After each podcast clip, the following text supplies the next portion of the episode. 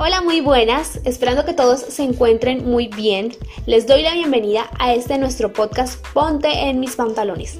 Los acompaña Gabriela y Sebastián y en aspectos de la escuela versus industria del diseño industrial queremos hablarles de un aspecto fundamental y de una problemática que se ha visto reflejada en los jóvenes como lo es el desempleo. Para esto iniciaré contándoles que para el mes de julio de este año, el 2021, la tasa de desempleo a nivel nacional fue del 14%, lo cual ha significado una disminución de 5.9 puntos porcentuales con respecto al mismo mes el año pasado. Recordando también que en mayo de este año, 2021, coincidieron las movilizaciones del paro nacional. Hubo muchos bloqueos, eh, todo el mercado se detuvo por mucho tiempo, sin contar además que pues seguimos en una pandemia que realmente eh, ha significado un desbalance en cada uno de los mercados y de las industrias. Sin embargo, como lo mencionó el director del DANE, Juan Daniel Oviedo, la capacidad de ajuste del mercado laboral fue menos importante a lo que observamos en el mes de abril. Y con eso comenzamos a ver unas luces sobre los efectos que generó el contexto particular del mes de mayo. Teniendo esto en cuenta, pasaré a mencionar algunas consecuencias e impacto negativo en la vida de los jóvenes a partir del desempleo. Lo primero es que tendrá menor calidad de vida, ya que al tener menos bienes son menos las necesidades que el joven puede satisfacer. Lo segundo es que tendrán baja autoestima, ya que para muchos el trabajo representa una identidad. Por eso cuando la persona está inactiva, afecta negativamente en su personalidad. Entre las consecuencias del desempleo está que la persona se siente insegura y desvalorizada por lo mismo. Lo tercero es que las personas que se enfrentan ante esta situación tienen un desequilibrio emocional, lo que puede llevarlo incluso a la depresión, estrés y ansiedad. Es por eso que en ocasiones la tasa de suicidios incrementa. En el 2018 se reportó que un 63.4% de suicidios corresponde a mujeres y el 73.5% a personas jóvenes de ambos grupos genéricos que estaban gravemente afectados por el desempleo.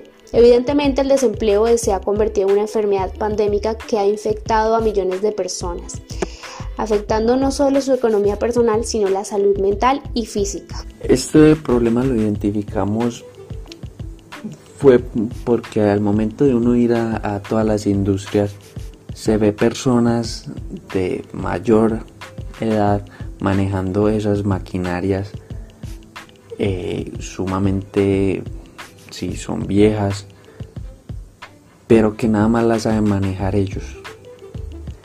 Y adicional a eso, que esos, esas personas se casan, por decirlo así, con, con esos trabajadores, con los trabajadores viejos de experiencia.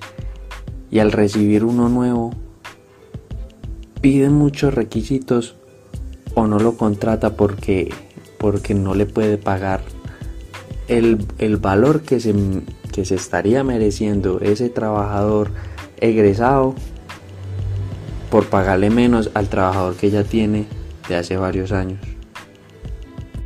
Y, no podemos dejar de lado también de que, de que identificamos de que las personas egresadas que salen profesionales a buscar trabajo en, en la industria no, no logran conseguir el, el trabajo tan fácil.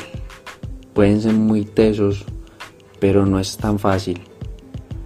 A esto se le vendría anotando un problema de que ya la persona por necesidad no va a ejercer su, su, su estudio en un trabajo, sino que ya le toca conseguir cualquier trabajo para salir o sustentarse por el momento. Y, también tener, digamos, crisis, eh, tener baja autoestima por no tener el trabajo que, todos deseamos al, salir de la, de la escuela. Entonces es así como, como nosotros podemos identificar ese problema de que en la escuela todavía nos falta para que nos empapen nos, nos hagan trabajos más de campo y nos llenen a la industria para no llegar así tan sanos.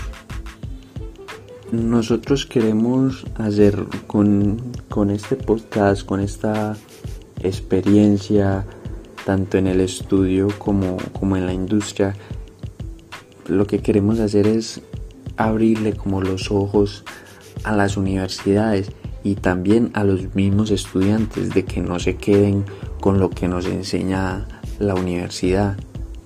Esto es un aprendizaje de todos los días y que la universidad te puede enseñar un 20%, pero uno debe de aprender cada día más, buscar, ser más atento, ser, ser inquieto por buscar información y eso es lo que ve la industria el progreso y cómo, cómo, esa, cómo esa persona o cómo ese estudiante sale tan, tan vivo y tan avispado.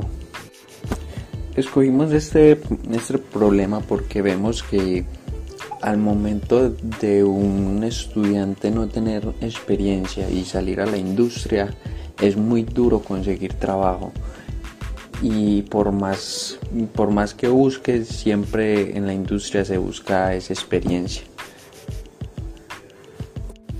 a esto se le suma también que las industrias al buscar experiencia no quieren, eh, digamos, eh, tener el tiempo para, para explicarle al estudiante o al, o al egresado cómo, cómo se deben de hacer las cosas. O sea, ellos se quieren evitar ese tiempo de proceso, de formación a, a ese nuevo empleado que sale desde la, desde la universidad.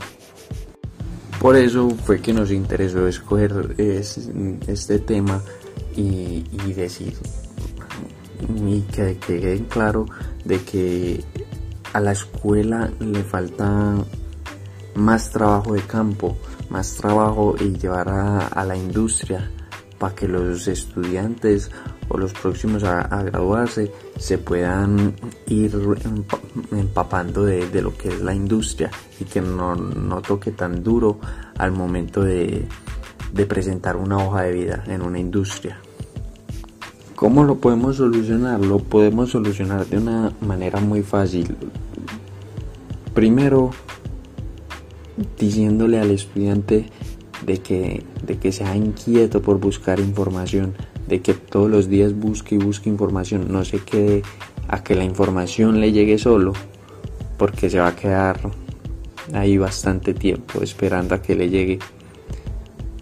La solución sería primero hablar con el estudiante para que progrese por sí mismo, que no dependa de nada. Y la otra sería hacer llegar este, esta conversación a, las universidades, de que nos den ese empujoncito que nos falta para, para completar el 100% del conocimiento para enfrentar la industria. Y es así como finalizaremos nuestro podcast por el día de hoy. Espero que así como nosotros ustedes hayan aprendido un poquito más sobre el desempleo y lo importante que es cada día ser mejor como profesionales.